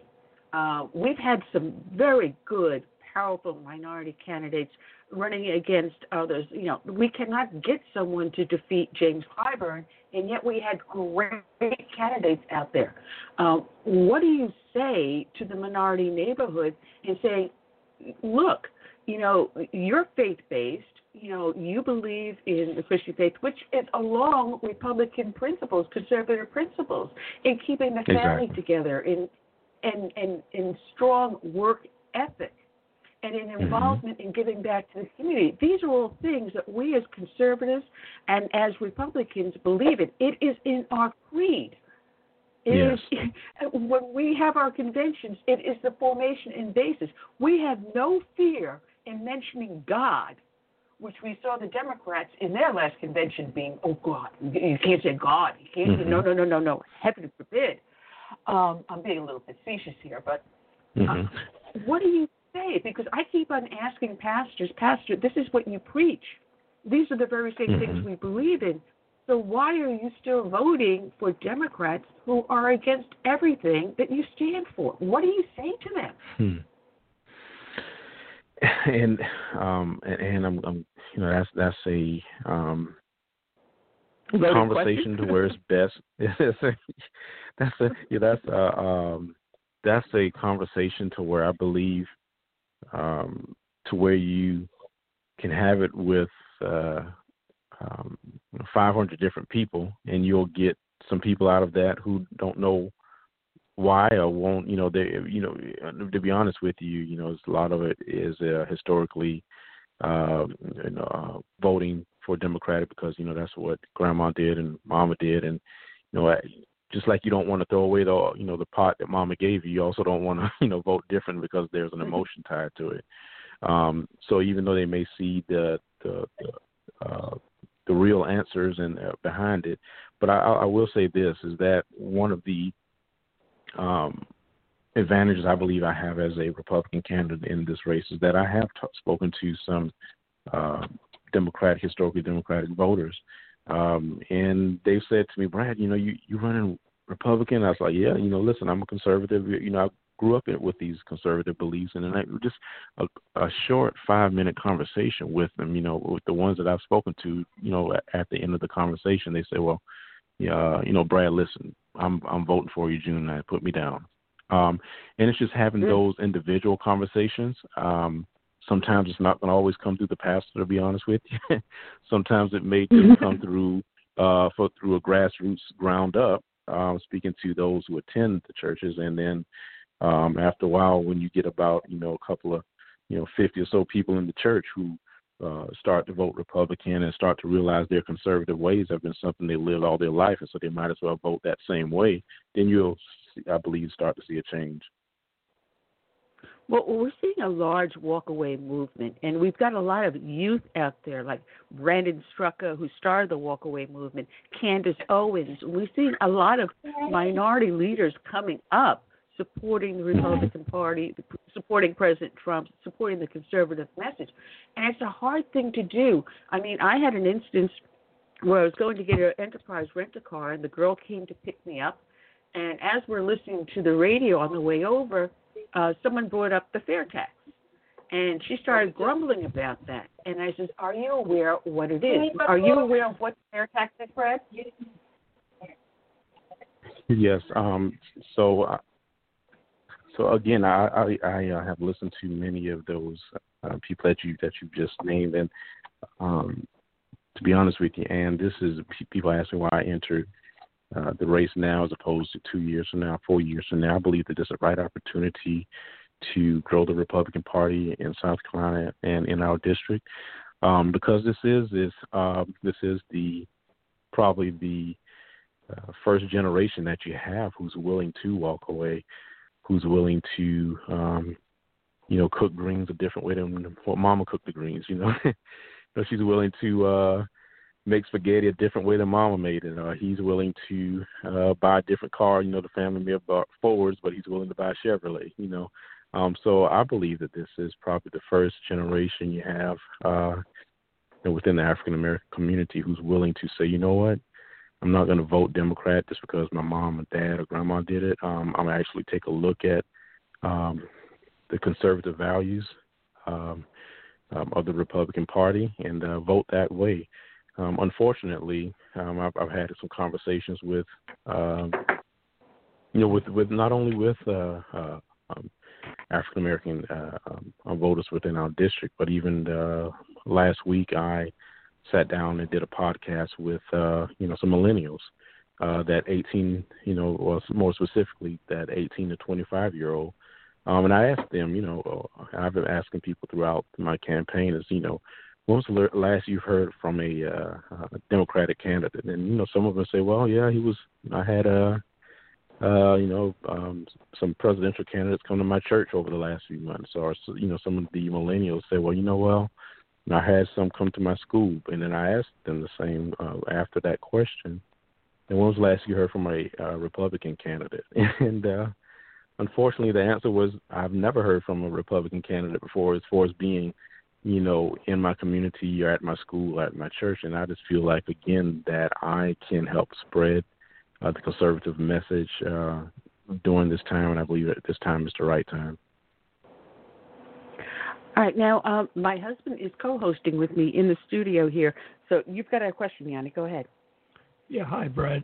Excuse me. Yes, sir. Uh, I'm just curious. Um, uh, now that the election will be over, it's in November, right? Um, yes, sir. How familiar are you with the goings-on in in the Congress itself? Um, have you gone through there and see? Because you, you all covered a whole lot of bills here. And uh, I know you're doing the research on them, but uh, you got feeling any uh, anxiety about walking in there? And everybody always promises on day one I'll do this and that. It'd be like a new experience for you, right? Yes, sir. You know what? I'm glad you, you brought that up. Um, I I have not walked through you know the halls of Congress. Uh, no, not yet. Um, and it will, you're, you're exactly right, it will be a new uh, experience for me. Uh, but I believe that, uh, and I am doing a lot of my research now, and, uh, I, you know, so I can, as far as what bills are uh, um, being proposed at this time, um, as far as how I can get hit, hit the ground running, um, there, there, you know, there is one candidate in the race who's, uh, you know, uh, who's, you know, hold a state position, elected position, and uh, uh, feel like uh, um, she can walk into a position a little easier because of that experience. Uh, I believe that even though I have never stepped foot in, you know, the halls of Congress or, or, or the State House, um, that what I'm taking with me is something unique that other candidates don't have, is the um, passion of being Um, living, many people ask me this, well, Brad, why, you know, why are you running for Congress? And I said, to be honest with you, the stories, the hopes, dreams, and and uh, pains of people of of my past, of growing up preacher's kid, of, of being involved in the community, have pushed me to say, uh, we need somebody there um, who's going to have our heart. And uh, when they're, you know, when, when, when we're eating lobster, they're still going to remember that they're back home eating uh, pork and beans, rice, and sausage. Um, so I'm the candidate that's going, I believe, with the heart. I um, don't have that experience, just to answer your question, but I believe, um, you know, into going into new territories by faith, um, but also with uh, um, an understanding, um, educational-wise, um, as far as what I'm about to, you know, go into.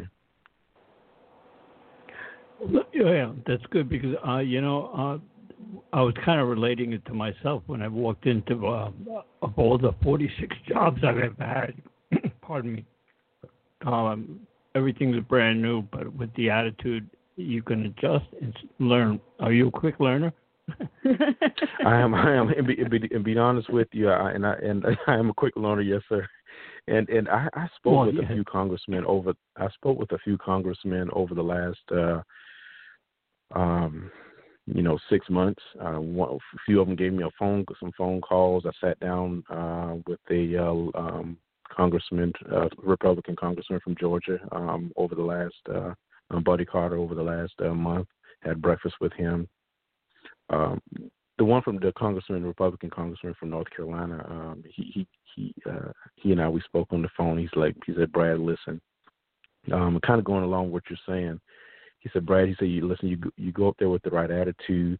He said, connect with good people. He said, we have Bible studies there, you know, throughout the week. We you know we pray with each other. And he said, you know, he, he said, he said, Congress is a place where we go with the right heart and you attach yourself to good people and a good community um, of those who wanted to really really serve those back home. He said, you'll you'll do well. And again, I believe um, I take those words to heart to know that I may, may not have the experience, but I go with the mind to Uh, attach myself to some other congressmen who got, you know, some prayer groups going on. I'm praying for those back in our district, um, but also with those who've already walked up the road as far as Tim Scott um, uh, and uh, um, and other leaders who I, who I would like to pattern. I often say, people say, well, Brad, how will you how will you govern, or how do, how do you see yourself? I said, well, those three people I look up to, you know, as far as patterning my um, time in office as, you know, is Ted Cruz, because he uh, he's direct and to the point. Uh, I said Tim Scott because he's inspirational and he calls change through, um, calls change through his inspiration. Um, and then I say, you know, uh, Will Hurd, because Will Hurd is one of those. Uh, he's leaving office, but he's the last uh, African American uh, con- congressman that's leaving office, I believe, this year. Um, but one of the things that he want to do is grow the Republican Party to be as diverse as our nation is. Um, and so those are three things that I um, would like to help push. Well, that's it. You answered my question about the attitude, because that's very important, honestly. Yes, sir. Well, to me anyway. But uh, yes, knowing sir. that, okay, term limits is great. You'll be full of experience by that time, assuming that you win. And uh, hopefully, best of luck for you. And um, thanks for answering my question. I'm trying my best as being a substitute uh, co-host also. So that's well, good. No, thank you, thank thank you for uh, uh, thank you for asking me that question. I I, be, I I believe I definitely believe in husband and wife teams. My uh, my wife and I, we've been uh, married eighteen years. I'm sure you all you know got some more years under your belt than we do, but we've been married eighteen years. Uh, but you know, my uh, my wife she. Uh, She she sings around town in a in a band, and uh, you know she helps me at the uh, Republican forums, many events I go to. She'll take my books and hand out cards, and and uh, you know the other way around. Whenever she's singing, I take her uh, her mics and uh, gears back to you know I'm a groupie whenever she when I'm, I'm around her and when she's singing. So so we we definitely a husband wife team, and I be, again I believe in uh, the family unit, um, and believe that that's going to help turn our uh, country around. Well, good for you. Anyway, well, my boss is sitting right next to me, and she'll fire me after this is all showing. Okay. Well, when he, when he's when he is wearing a hat, his hat says "Yes, dear." Yeah. Yeah, exactly. She's the boss. I have to get one of those hats. Well, yes. well, anyway, uh, thanks for being on the show. Also, I really appreciate that. Well, well yes, David, sir. Was just people. David and Brad. We're, we're winding down to our last half hour here, so um, I'm going to try to start to uh, uh, finish this off, because I do have one last question that I have. Actually, I've got a lot more. I forgot I had a second page. Anyway, um, we have now uh, this outbreak with the, the coronavirus, or the COVID nineteen, whatever you want to call it. And what this has brought to light is what is actually going on in communist China. How many uh, manufactured items, everything from daily household products to baby formulas to clothing to even our very medications and antiviral serums. Um, are, a lot of stuff is coming out of China. We have become so dependent upon their manufacturing that when the country shut down, we have a major market panic. And now people are, are buying out the shelves of toilet paper. Of you know, mm-hmm. I went into Walmart the other day and I was laughing. Now, my husband and I are always hurricane prepared. So we always have plenty of stuff stocked up. I mean, we've always got enough food to last us easily, easily two months. It was just a couple of those little minor things like extra rubbing alcohol and things like that that we, we had to, you know, scrounge for. But looking at how many people were unprepared and how our stock market was unprepared and how our government was so unprepared for the fact that we are so dependent upon China, isn't it time we start bringing back made in America and bringing these factory jobs back? And how are we going to do that? What would you propose to encourage American products and American manufacturers for America? Um, yes, and, and I, I agree with you. It's, it's uh, um, you know, it's, it's a, you know, I don't think the normal American really saw, you know, we, we take the, you know, uh, medicine and drugs as far as penicillin and amoxicillin, and we, you know, we, we don't have a second thought as far as exactly where it's coming from. Um, and unfortunately, a lot of those um, uh, drugs, as you mentioned, as far as other items, are being manufactured in in China.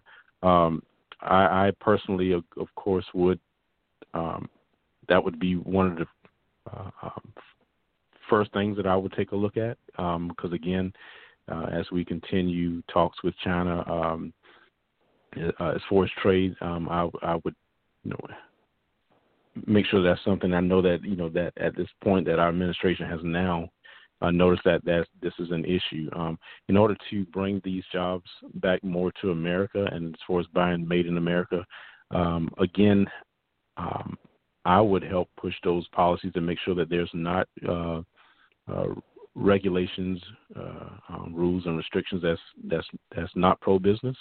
Um, I grew up, you know, I tell people, you know, how often I grew up in two things. I grew up in church, um, being a preacher's kid uh, here in the Low Country, but I also grew up in uh, family businesses. Uh, uh, my mom and dad, they, you know, had a plumbing business. Uh, my mom was an artist, sign designer. Um, but I grew up getting off the uh, uh, school bus in Hampton County and going straight to uh, helping them at their business um, at age, you know, twelve and thirteen years old. So I'm definitely pro-business. Um, but again, I, I do know, speaking with um, a few business owners and uh, uh, throughout the district, is to make sure that as I go to, to Washington, um, to make sure that there's not regulations in place that is hurting, um, uh, um, you know, policies. Um, again, for example, with the um, E P A, I would take a look at the uh, E P A to make sure that there's not any, as far as with the uh, um, drug manufacturing, and make sure that there's not any policies that's in place that prevent someone or a company from producing that here in America. Well, we definitely need to bring Made in America back, because people don't realize when Trump imposed the trade war and the sanctions on China, they don't realize how much communist China was involved, because in order for a company to exist in China, it had to have at least two members of the Communist Party on its board. So anything mm-hmm. that company did was done by the communist regime.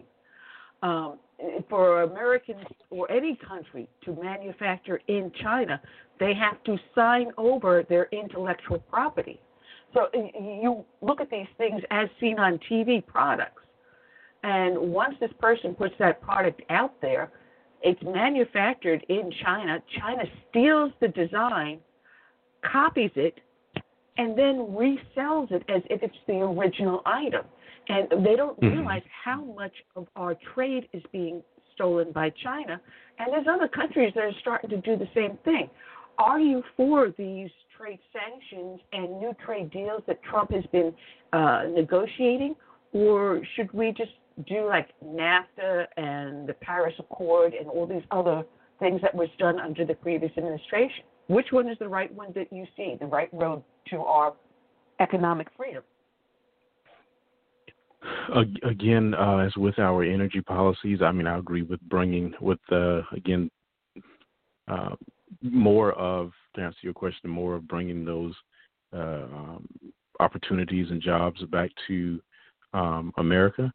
Um, I believe that we have uh, uh, great people here. I believe that we have educated people who, um, I believe that we have entrepreneurial people here who can definitely um, um, get the job done and do a better, you know, better job than than you know, that, that they, and they've done over in China and other areas. Um, so yeah, to answer your question, bring it back, uh, bring it back here, bring the jobs and the opportunities, economic opportunities back here to America. All right. Now I've got one last question, uh, cause I'm looking at, we got into our last twenty minutes and I wanted to talk to the people before I sign off. Um, and I'm going to ask you this, Brad, and then I'll have the two of you do a closing statement. Um, I noticed on Ballotpedia, there's a section in there called the Candidate Connection Survey. Now, some of the yes. candidates that are running for the first district have completed that. I noticed that you haven't. Um, mm-hmm. uh, Chris Cox has not. And I, there's a guy mm-hmm. here called Jameson Johnson. I never heard of this guy. I just I just saw that he's running. I never heard of him. Uh, so he's doing really good on his campaign. But would you would you go back to Ballotpedia, fill out that survey so that when people look at it, they can see how you compare to uh, Mike Colbert, uh, Kathy Landing, and Nancy Mace, and, and put yourself up there in that running? Because right now, as I see all the polls, Nancy Mace is out Uh, uh, raising uh, funds, and she's like sitting in the catbird seat. I mean, you guys have to catch up to it, looks like, and I think Ballotpedia is one way to help you do that.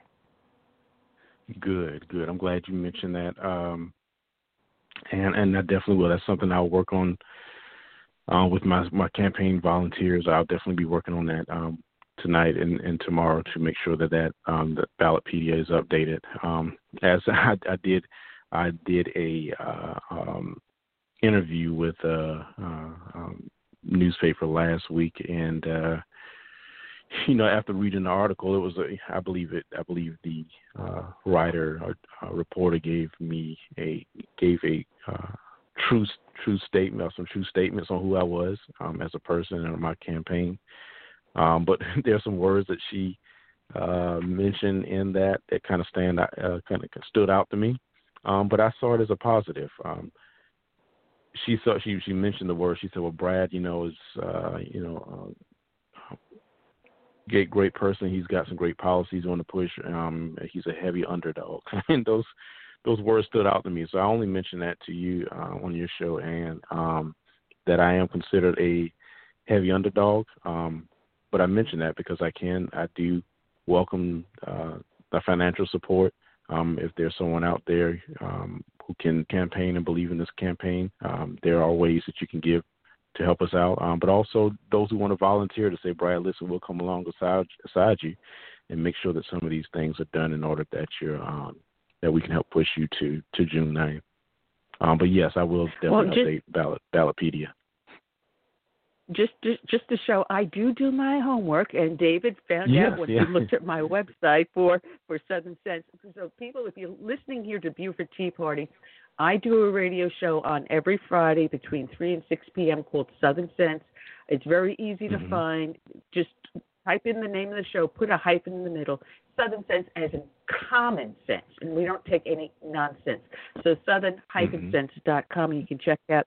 But you had recently just You know, a matter of four days ago, in The Guardian, a nice write-up by Kenya Evelyn titled How Black Republicans Are Debunking the Myth of a Voter Monolith. And I think the Democrats in these recent primaries are finding that uh, they all do not vote the same. And people are starting to think independently, which I, it buoys me, because now with the advent of this this twenty-four seven information highway we call the internet, our smart devices, our computers, the twenty-four seven satellite news, cable news. It, it, growing up, and David, you can attest to this, we had maybe four channels, A B C, C B S, N B C, and uh, uh, P B S, and that was mm-hmm. it. But now, in the advent of this new information wave, people can just add a, a, the, the fingertips, pull up anything and everything their heart desires. So it brings me to one small point I want to make with your website, which is um, brad mole for congress dot com.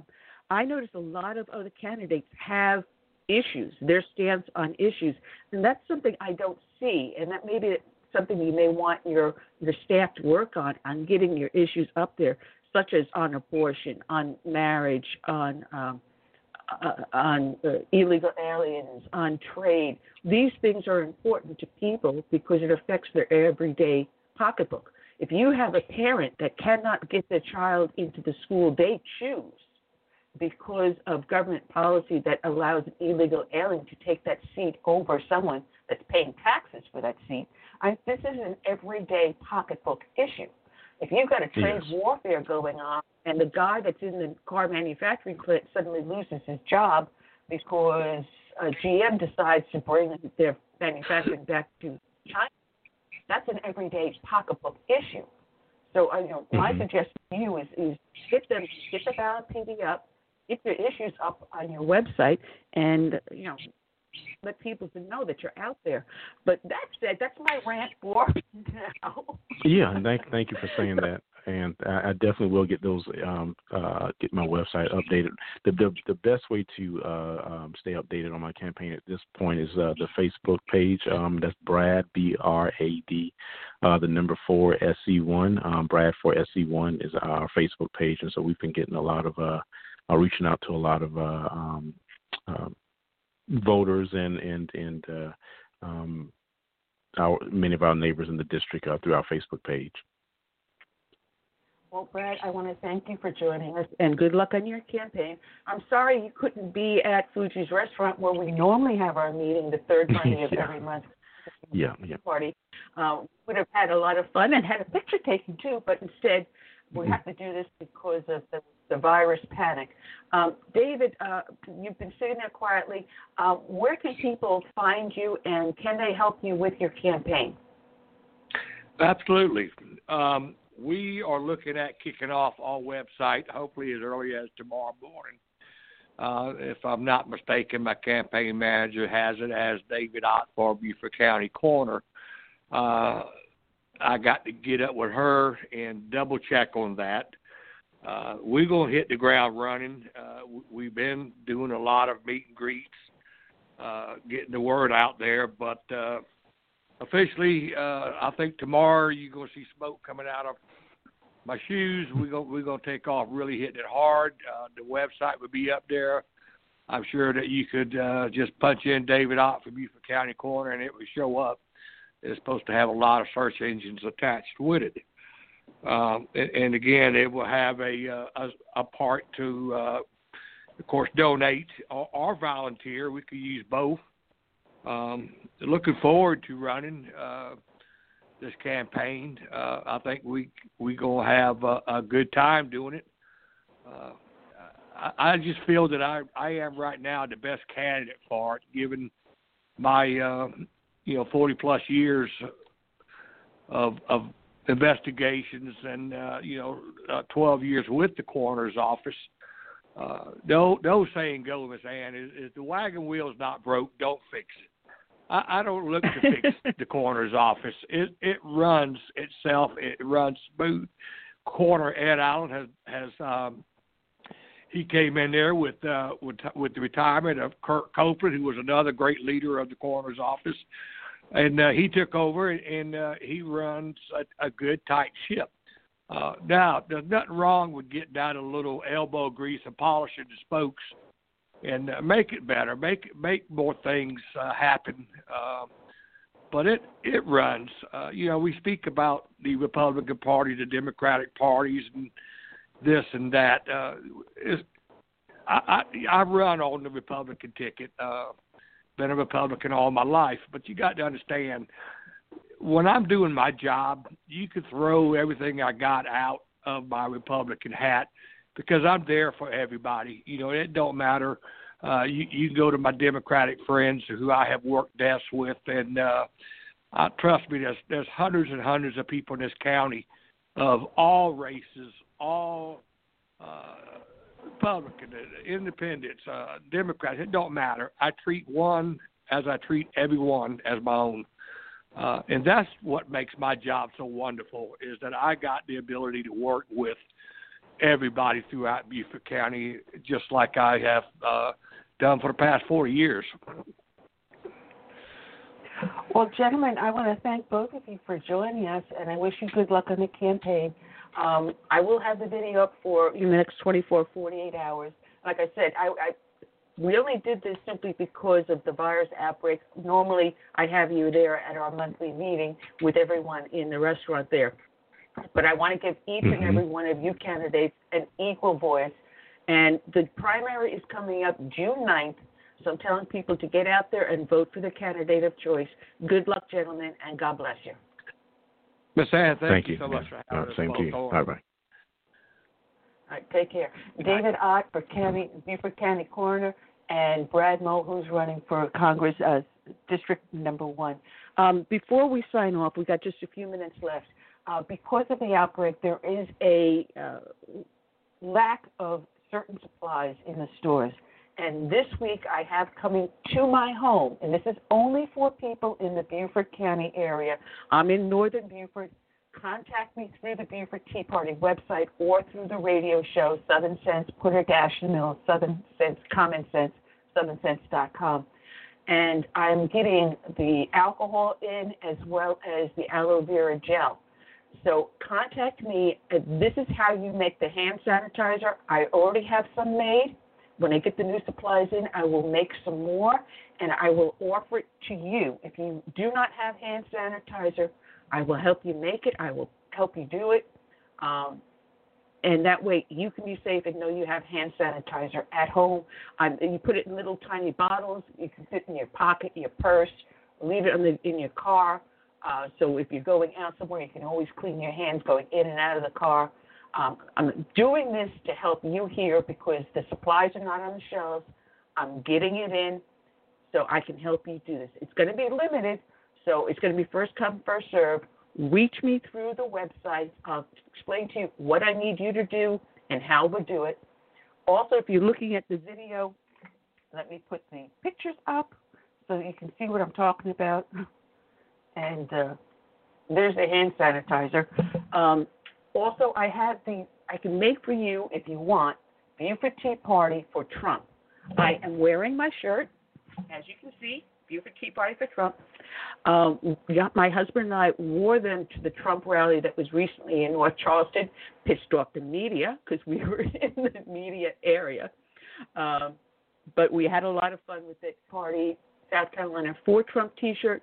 Get a hold of me again through the website. We'll tell you how to do it. It's not expensive, and it's real easy. You pick out the color shirt. You pick out the shirt. We'll help you with the decal on the shirt. So, again, I want to thank everyone for joining us here. I hope it was informative. I want to thank everyone that showed up on the two Facebook pages. I didn't realize it went on Southern Sense at the same time I went on Beaufort Tea Party. But, hey, it worked. I want to thank those that joined us over on Blog Talk Radio, Spreaker, and also in the studio. Um, I thank you for the calls that did come in, the questions that were shown up. Wish we had more, but I see you guys out there listening and watching. You could have asked some more questions. Anyway, uh, hopefully this will all pass, and come next month we'll be back to normal. Uh, we intend to meet the third Monday in April. We have Nancy Mace as our guest confirmed. If it should be that we still have this pandemic out there and everyone's saying don't meet, we will once again, since this has been the first time doing a teleconference, the video podcast uh, in this manner, we will try then again with Nancy to do that next month. So one way or another, Beaufort Tea Party, the third Monday of every month, will continue to meet come hell or high water. So I want to thank everyone for joining us. Um, I hope you enjoyed the show. And I will hope to see you, like as I said, at our next Tea Party meeting at Fuji's Restaurant, the third Monday of April. And I will close off the show, if I can get myself to close off these windows. Um, bear with me, a little bass backwards. Here we go. And, well, we did we did that one. No, no, that's what I want. Uh, if I can hit the right thing. Ah, geez. Annie is a little bit of a nut here. Um, here we go. I don't know if this is what I want. Ah, where am I when I really need some assistance? Okay, but we'll just try this anyway. I think this is what, I, yes, this is it. Okay. We're going to close off with a song by Richard Lynch, We're American Proud.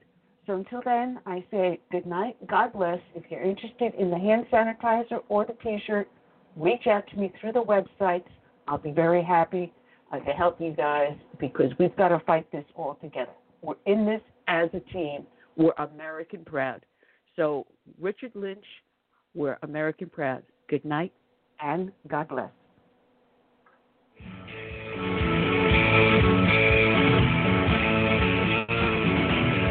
Got American pride. Got American pride. We stand side by side. Side by side. We talk clear and loud. We're American proud. California's the main. California's the main. Our freedom's the same. From the backwoods to the big towns. We're American proud. It's too much truck driving pals. They put in the miles. All our farmers and friends whose day never ends. With our soldiers in mind, with our soldiers in mind, they leave no one behind. No one behind. To God we keep our heads bowed. We're American proud.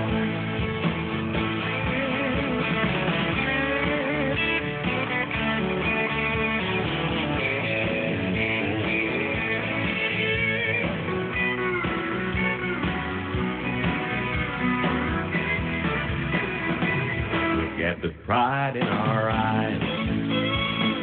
There's no way to disguise. No, you can't keep us down. We're American proud. We're too like truck driving pals. They put in the miles. All our farmers and friends whose day never ends. With our soldiers in mind, with our soldiers in mind, they leave no one behind. No one behind. To God we keep our heads bowed. We're American proud. America. We're American proud. We're American proud.